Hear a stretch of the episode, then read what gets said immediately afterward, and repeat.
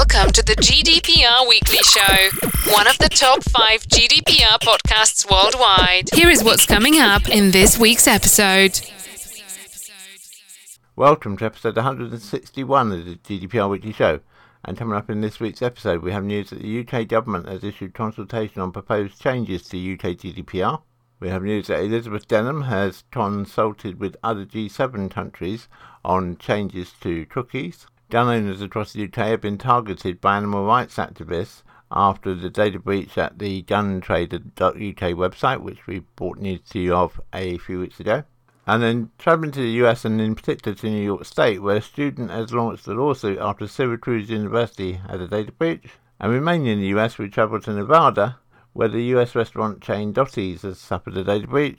We then travel to Singapore, where the mobile and ISP operator My Republic has suffered a data breach. Then to China, where their equivalent to GDPR, the PIPL, has been passed into statute.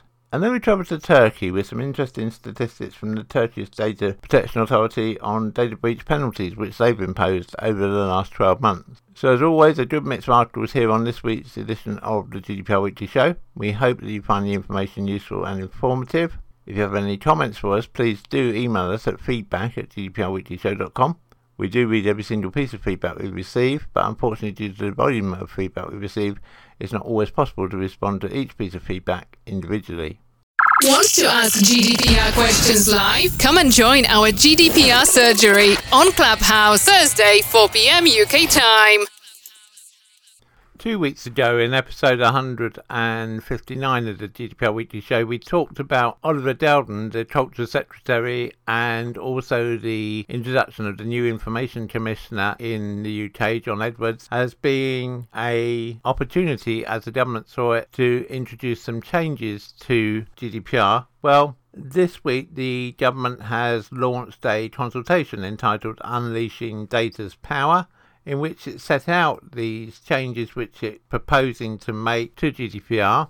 The consultation is open for 10 weeks and closes on Friday, the 19th of November 2021. Over the next few weeks, we're going to look at the proposals in more detail, but in a nutshell, the items that are being considered are removing the requirements for organisations to have to designate a data protection officer, a DPO, changes to the threshold for reporting a data breach to the Information Commissioner's Office, the ICO, removing the requirement for prior consent for all types of web cookies, creating a new separate lawful ground for the lawful use of personal data in research. This clause has particularly come about following the COVID 19 pandemic and the related research which has taken place with that drawing up a limited, exhaustive list of legitimate interests for which organisations can use personal data without applying a public interest balancing test. Some examples here are that it could cover data processing necessary for reporting a criminal act and delivering statutory public communications and public health and safety messages.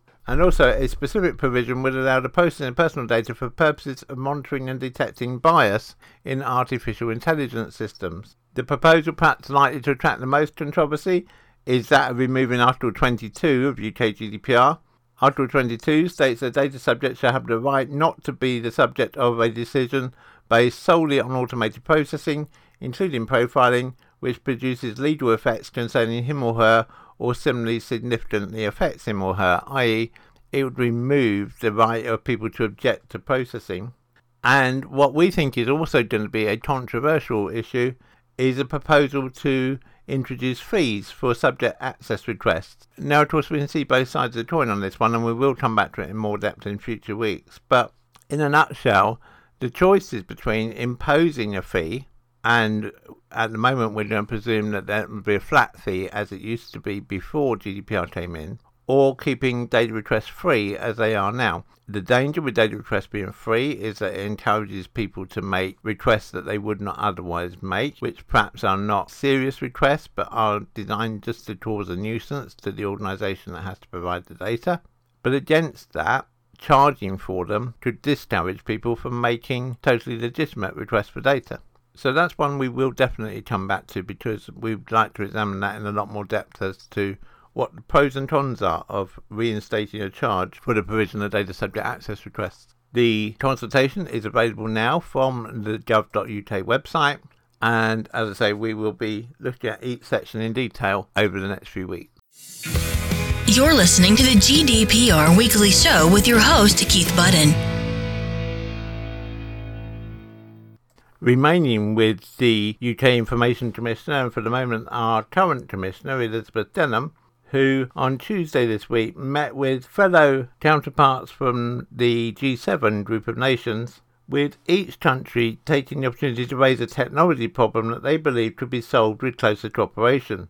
Elizabeth Denham chose cookie banners as her subject. No single country can tackle this issue alone, she said. That's why I'm calling on my G7 colleagues to use our convening power. Together we can engage with technology firms and standard organisations to develop a coordinated approach to the challenge.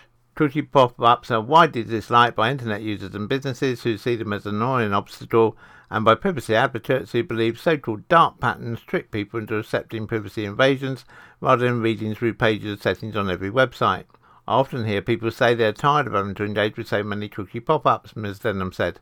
That fatigue is leading to people giving more personal data than they would like. The Information Commissioner's Office said it would pitch a vision for the future. In it, web browsers or even device wide settings will allow people to set lasting privacy preferences of their choosing rather than having to do that through pop ups every time they visit a website. The ICO said it felt that that would ensure people's privacy preferences were respected while improving the user experience. The ICO said it believes that such an approach is already technologically possible and compliant with existing data protection law. However, achieving it would require cooperation among different technology firms or standards organisations. Now, of course, there's already considerable debate over the future of cookies, with Apple limiting them by default in its software and Google pursuing a new standard that does not have the buy-in of other software makers. The ICO, for its part, said it believes that the combined weight of the G7 authorities could have a major impact in steering big tech firms to develop a solution. Jim Killock, executive director of Open Rights Group, said that even though the ICO's proposal was something he supported, most cookie banners were already breaking UK law. If the ICO wants to sort out cookie banners, then it should follow its own conclusions and enforce the law, he said.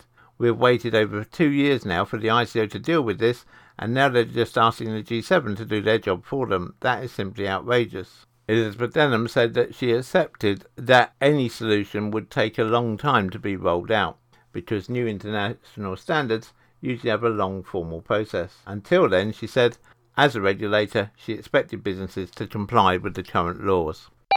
Contact us on helpdesk at gdprweeklyshow.com. Back in episode 154 of the GDPR Weekly Show, we brought you news about the data breach at the Gun Trader UK website. Well, this week, gun owners have reportedly been targeted by animal rights activists following the data breach. The leaked personal data, which includes names, addresses, postcodes, phone numbers, and IP addresses of as many as 111,000 gun owners, was stolen from the client records database on the Gun Trader website. It's now been reported that the leaked data has been published on a blog by animal rights activists urging their supporters to contact gun owners in their own area and ask them if they're involved in shooting animals. When the breach was reported, there were original concerns that those affected by the breach could be targeted by criminals, and some police forces have already provided warnings directly to gun owners in their area. Also this week, lawyers at Simpson Millar, who are representing those affected, say the breach is particularly concerning as the data included precise geolocations. Simpson Millar said it had been instructed to begin investigations into whether more should have been done to protect personal information.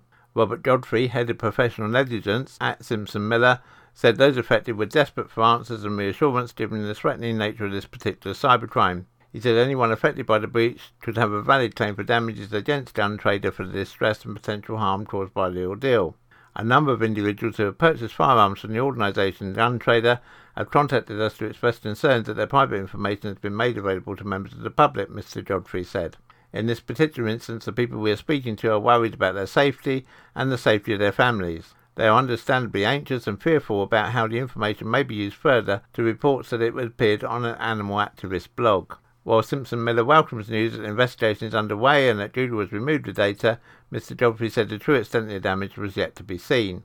Those affected will no doubt be looking for answers and some reassurance they are safe, he added. We are now in the early stage of our investigation to determine whether more could or should have been done to protect their data. If we receive any update on this either from Gun Trader or from Simpson Millar, we will of course bring it to you in a future episode of the GDPR Weekly Show. To America now, and in particular Syracuse in New York State. A Syracuse University student affected by a data breach that exposed the names and the social student numbers of nearly 10,000 students, alumni, and applicants is suing the university for negligence. The class action lawsuit, which was filed on Onondaga County Supreme Court on Thursday, alleges that the inadequate cybersecurity protocols and poor staff training at Syracuse University left thousands of people's personally identifiable information vulnerable. The plaintiff filed the case after an unauthorized charge was made to his checking account following the breach. He is requesting that there is a trial by jury. Sarah Scalese, Senior Associate Vice President for University Communications, said that the university doesn't comment on pending litigation. The breach the lawsuit refers to occurred late on September the 25th after a university employee fell victim to a phishing attack in which the employee clicked a link and exposed their credentials to a malicious actor. The university locked the compromised account on September the 28th, and Syracuse University's Information Technology Services tried to establish what information had been exposed. The department didn't detect that any files were accessed or copied by the unauthorized party, but couldn't prove that the files weren't accessed either, said Stephen Bennett, Senior Vice President for International Programs and Academic Operations. On October the 6th, the university hired a firm that specialized in data security to assist with the investigation. The firm finished its investigation on January the 4th, but said it was unable to confirm whether files containing names and social security numbers had been accessed. The university sent letters to those whose information was exposed on February the 4th. The lawsuit alleges that the university's four month delay notifying those affected by the breach compounded the actual and potential harm of the security failure. Syracuse University officials defended their handling of the breach during an interview with the district attorney's office in February. State law requires that institutions inform people of data breaches via US mail. Because the independent firm that the university partnered with to send the notification letter had to track down the mailing list of the applicants and others not enrolled at the university, the process took some considerable time. Still, Syracuse University said it believes its response time was average or slightly above average. In response to the breach, the university said it would establish a task force to look at the management of digital documents. University officials also said it had increased training for staff to prevent another similar breach and will move the entire campus to a two factor authentication sign in system. Syracuse University partnered with Experian to provide temporary free credit monitoring and identity theft services to those affected by the breach. The lawsuit called these services insufficient given the long term consequences of data breaches and alleged that Syracuse University offered those affected an unreasonably short window of opportunity to claim the services. If we receive any further update as this lawsuit progresses, we will of course bring it to you here on the GDPR Weekly Show. Want to ask GDPR questions live? Come and join our GDPR surgery on Clubhouse Thursday, 4 p.m. UK time. Remaining in the USA but travelling now to Nevada, a cyber attack on US fast food and gambling chain Dotty's has exposed the personal data of customers, the company has warned. Dotty's, a fast food chain which offers gambling services across 175 locations, is owned and operated by Nevada Restaurant Services. Nevada Restaurant Services said that malware was discovered on certain computer systems on January the 16th this year, allowing an unauthorized individual to gain access to and copy data. Potential data sets that were accessed include customer names, dates of birth, social security numbers, driver's license or state ID numbers, passport numbers, financial account and or routing numbers, health insurance information, treatment information, biometric data, medical records, taxpayer identification numbers, and credit card numbers and or expiration dates. NRS has not yet released any details of the number of people affected by the breach. It said it has contacted potential victims via post and has urged NRS customers to be vigilant and look for any signs of fraud. The company said in a statement NRS has security measures in place to protect its systems and the information in its possession, and NRS has worked to add further technical safeguards to this environment. Following this incident, NRS took immediate steps to secure its systems and to conduct a diligent investigation into the full nature and scope of the incident. When we receive any further update from NRS, we will of course bring it to you in the next available episode of the GDPR Weekly Show. You're listening to the GDPR Weekly Show with your host, Keith Budden. To Singapore now, and almost 79,400 MyRepublic mobile subscribers have been caught up in a data breach that exposed a range of personal information, MyRepublic has confirmed. The Singapore based ISP and mobile provider said that an unauthorized data access incident took place on August the 29th this year. The The intrusion in question was aimed at a third party data storage platform used to store the personal data of MyRepublic's mobile customers. The affected data includes various forms of proof of identification, the carrier acknowledged. For Singapore citizens, permanent residents, and employment and dependent pass holders, this was understood to include scanned copies of both sides of their national registration identity cards, which are compulsory identity documents issued to citizens and permanent residents of Singapore. The identity cards include names, pictures, dates of birth, addresses, countries of origin, race, and gender. For foreign residents, it's understood that proof of residential address documents, e.g., scanned copies of a utility bill, may also have been included, and for customers porting from an existing mobile service, their names and mobile numbers would have been included. Account numbers and payment information weren't affected, MyRepublic said, and none of the company's internal infrastructure was compromised. The incident has been contained, MyRepublic said, because the unauthorized access to the data storage facility has since been secured. The firm added that it had contacted Singapore's Infocomm Media Development Authority and the Personal Data Protection Commission to help get to the bottom of the attack, while engaging KPMG in Singapore to work closely with MyRepublic's internal IT and network teams to resolve the incident. The privacy and security of our customers are extremely important to us at MyRepublic, Malcolm Rodrigues, CEO at MyRepublic, said, Like you, we are disappointed with what has happened, and I would like to personally apologise for any inconvenience caused. He added, My team and I have worked closely with relevant authorities and expert advisors to secure and contain the incident, and we will continue to support our affected customers every step of the way to help them navigate this issue. My Republic is offering the complimentary credit monitoring service for affected customers through Credit Bureau Singapore and said it's reviewing its systems and processes, both internal and external, to shore up any cybersecurity efforts that it needs to. If we receive any further update from MyRepublic, we will of course bring it to you in the next available episode of the GDPR Weekly Show. Contact us on helpdesk at gdprweeklyshow.com. If you're a regular listener to GDPR Weekly Show, then you'll know that in episodes 126, 136, and 148, we've mentioned about the new privacy law emerging in China, which is based heavily upon GDPR. Well, this week, the PIPL, the PRC Personal Information Protection Law, passed into statute. Not much has changed since the last draft version of the legislation. The corporate level of culpability is being kept intact with the ability for authorities to order to correct, confiscate any illegal gains and warning that in serious cases a fine of up to 5% of the turnover in the last year of the business will be allowed, plus suspension or even shutdown of the business. Likewise, the new legislation allows for penalties to be served on individual company directors as well as the main company itself and these individual fines on company directors can range from £11,000 to around £120,000. One particular point to be stressed, which does not exist under GDPR but is highly relevant to business in the Chinese context, is that the PIPL will link one's compliance record with a so called corporate social credit system.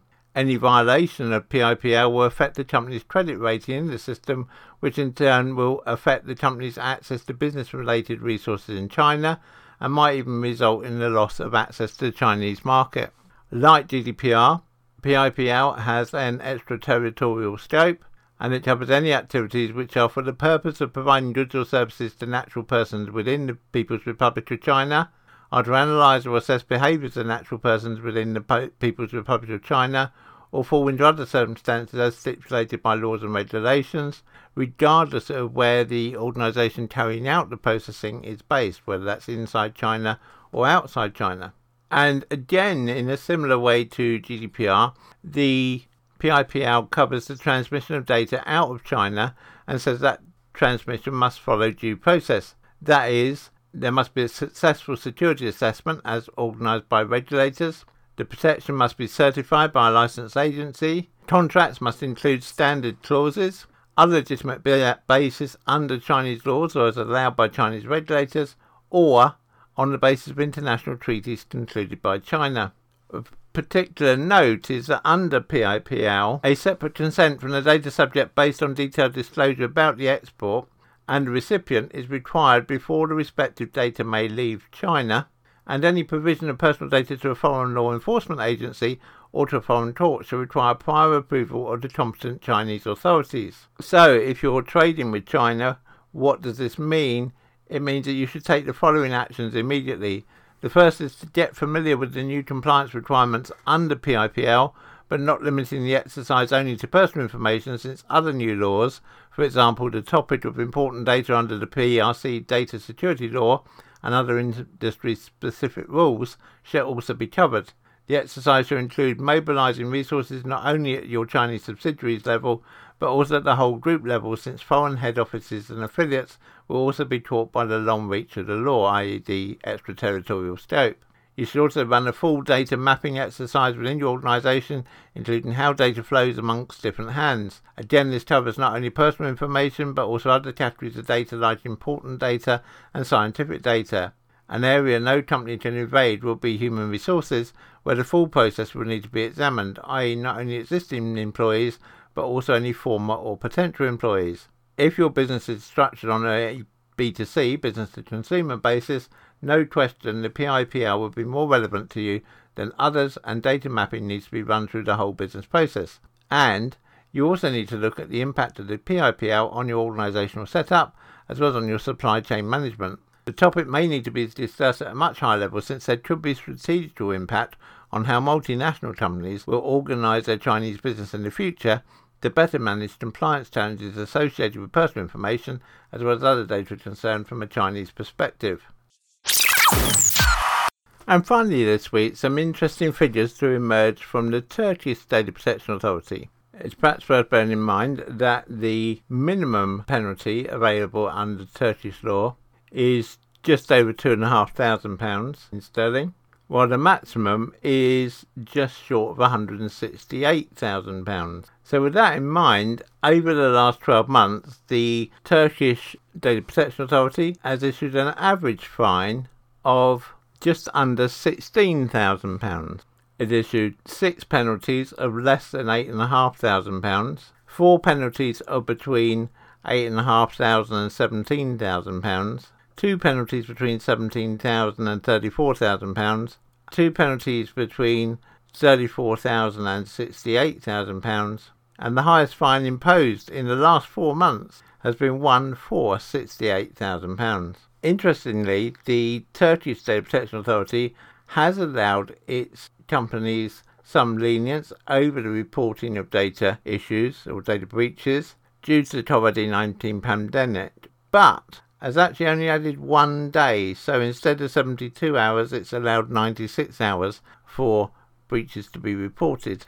Whereas we know, of course, that many data protection authorities across Europe have been considerably more relaxed during the COVID period over the 72 hour deadline. Contact us on helpdesk at gdprweeklyshow.com. The GDPR Weekly Show is an Insurity production. Until next time, bye bye.